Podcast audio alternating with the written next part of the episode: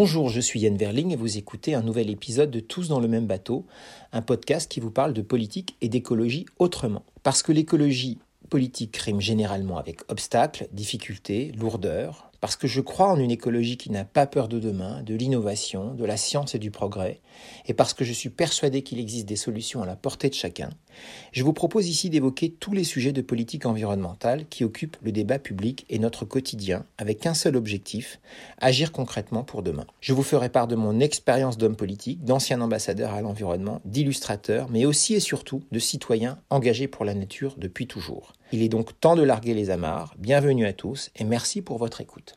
Je voudrais vous parler aujourd'hui de pollution de l'air. Quand j'étais ambassadeur à l'environnement, il m'est arrivé de me déplacer dans beaucoup de villes dans le monde et je me disais, en étant par exemple à New Delhi, que euh, comparativement à, ce que j'y ai vu, la qualité de l'air dans des villes comme euh, Paris ou des villes européennes était une excellente qualité de l'air parce que là-bas, l'air est quasiment de couleur bleue tellement euh, il y a de, pollution. Le sujet de la pollution de l'air, c'est une réalité dans toutes les grandes métropoles.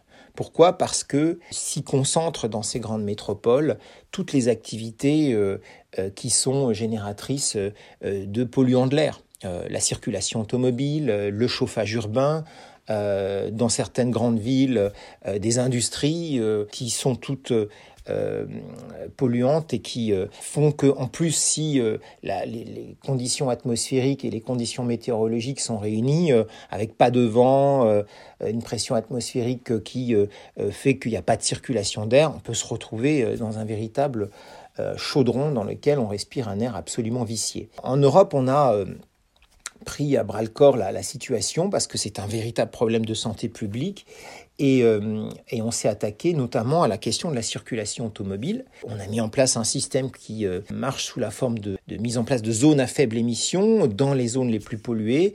Et dans ces zones à faible émission, on s'est attaqué aux véhicules les plus polluants. Et donc on a mis euh, on a obligé euh, les, véhicules qui circulent dans ces zones à se doter d'un macaron qui indique euh, le degré de pollution de chaque véhicule. 0, 1, 2, 3, 4, 5.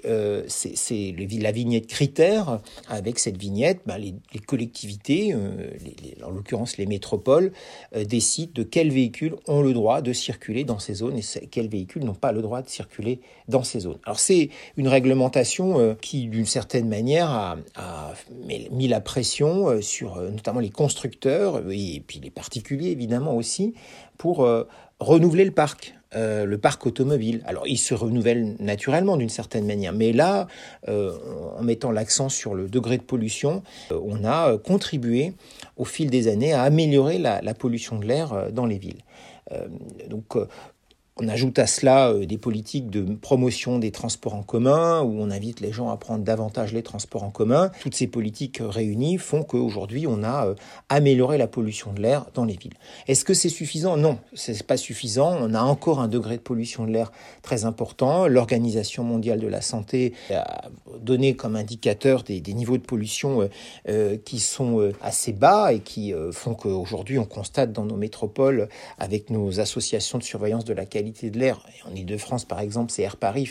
Euh, on sait aujourd'hui qu'on a, on n'est pas encore euh, tout à fait euh, à bon niveau par rapport à ces normes. Mais on sait qu'on va progressivement arriver à, encore améliorer la pollution de l'air.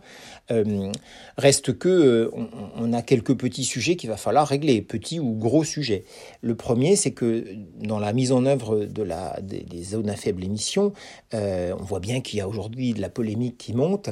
Euh, parce que euh, quand on interdit euh, la circulation des véhicules critère 3 et que c'est une mesure générale qui s'applique à tout le monde, ben, il y a une catégorie de personnes qui ont peut-être des revenus qui ne sont pas très élevés, qui ont des véhicules critère 3, qui sont obligés d'utiliser leur voiture pour toute une série de raisons et qui se retrouveront du jour au lendemain dans l'impossibilité de circuler. Avec des aides publiques, qu'elles soient de l'État ou des collectivités locales, qui sont parfois insuffisante pour leur permettre de changer de véhicule. Et donc, euh, c'est une impasse pour eux et c'est un problème social. Donc, euh, euh, on doit tous avoir en tête que quand l'écologie et l'environnement percutent fortement des enjeux sociaux, eh ben, il faut très vite trouver des solutions sociales pour éviter que les gens rejettent la mesure environnementale. En l'occurrence, augmenter les aides pour les personnes les plus modestes pour se procurer un véhicule propre, ça c'est une chose bien sûr, mais ce qu'il faut aussi regarder, et au niveau de la région Île-de-France, avec mon collègue Olivier Blond, qui est délégué spécial à la santé environnementale et à la pollution de l'air, on s'est demandé quels étaient les véhicules qui circulaient le plus et qu'il faudrait peut-être prioritairement aider.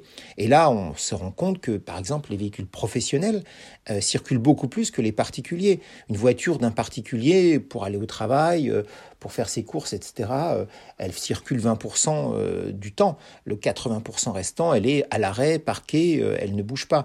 Or, un véhicule professionnel, lui, circule tout le temps. Un taxi, un professionnel qui va de client en client, circule beaucoup plus. Et alors, ceux qui circulent vraiment beaucoup, c'est ceux qui font de la livraison. Et donc là, on pourrait, et c'est ce qu'on va faire au niveau de la région Île-de-France, aider très très très fortement les professionnels à s'acheter des véhicules propres, euh, principalement des véhicules électriques, pour que dans les villes, dans les grandes métropoles, eh bien notamment les livraisons se fassent essentiellement avec des véhicules électriques. Ça c'est vraiment, il faut mettre le paquet là-dessus. Et puis euh, pour ceux qui euh, euh, font vraiment des, livraisons de courte distance, là aussi généraliser euh, des systèmes zéro pollution. Et là, par exemple, les vélos cargo, c'est l'idéal, ça marche très bien, des petits vélos électriques avec une, caisse euh, installée à l'avant ou à l'arrière qui permet de faire des livraisons et, pas forcément peu de livraisons, on peut en faire beaucoup avec ce système qui est très adapté aux villes qui peuvent être parfois avec des petites rues engorgées. Donc ça, c'est parfait comme système et ça, nous le soutenons très fortement au niveau de la région Île-de-France. Un mot sur euh, d'autres origines de polluants, euh, puisque la pollution de l'air, c'est pas que la circulation automobile, c'est aussi l'agriculture, notamment au printemps, quand les agriculteurs répandent des engrais. Les engrais qui sont volatiles peuvent se mélanger à l'air et, faire des réactions et créer des particules fines qui euh, alimentent la pollution de l'air dans les villes, puisqu'avec le vent, bah, ça finit par arriver dans les villes. Donc là, on peut aussi agir avec des méthodes d'épandage des engrais qui aillent moins dans le mélange de l'air. Et donc là, on va aussi pouvoir tenter des expérimentations. Et en Ile-de-France, on va tenter des expérimentations avec des agriculteurs pour faire en sorte qu'il y ait moins ce mélange. Et puis, il y a la question du chauffage urbain, notamment en hiver, qui contribue très fortement à la pollution de l'air. On, l'ignore un peu plus que la pollution de l'air automobile. On ne parle souvent que de la pollution de l'air automobile. Et pourtant, la pollution de l'air due au chauffage urbain peut constituer jusqu'à 30 à 40 de la pollution de l'air ambiante, surtout en hiver quand on se chauffe. Et dans ces chauffages urbains, il y a la, le, chauffage par le bois. On pense qu'on ne chauffe plus au bois, mais c'est faux. Il y a beaucoup encore de, personnes qui se chauffent avec du bois, qui font un feu dans la cheminée ou qui se chauffent principalement avec du bois. Et dans les villes, évidemment, dans les zones euh, fortement polluées, euh, euh, ça peut contribuer de manière importante à la pollution de l'air. Donc là aussi, euh, euh, les collectivités, l'État ont mis en place des systèmes d'aide pour que les gens se dotent euh, soit de systèmes de chauffage au bois performants qui évitent d'émettre trop de polluants de l'air, soit de carrément changer de système de chauffage pour se procurer un chauffage non émetteur de, de polluants de l'air. Et puis dernier point, euh, c'est la pollution de l'air intérieur. Euh, c'est un sujet euh, qui émerge peu à peu, notamment avec la Covid, on s'est rendu compte qu'il fallait aérer les pièces pour évacuer le virus. Eh bien, c'est vrai maintenant aussi, on le voit pour les pollutions de l'air intérieur. On a souvent un air à l'intérieur qui est plus pollué qu'à l'extérieur. Les capteurs de CO2 qu'on a diffusés pour la Covid marchent très bien aussi pour lutter contre la pollution de l'air, parce que s'il y a une concentration de CO2, c'est qu'il y a une concentration de polluants de l'air et qui nous invite à aérer plus souvent. Donc mettre des capteurs CO2 qui, au moment où ils se déclenchent, nous invitent à aérer, c'est une bonne solution pour lutter contre la pollution de l'air intérieur. Je vous remercie pour votre écoute et je vous dis à bientôt pour un nouvel épisode.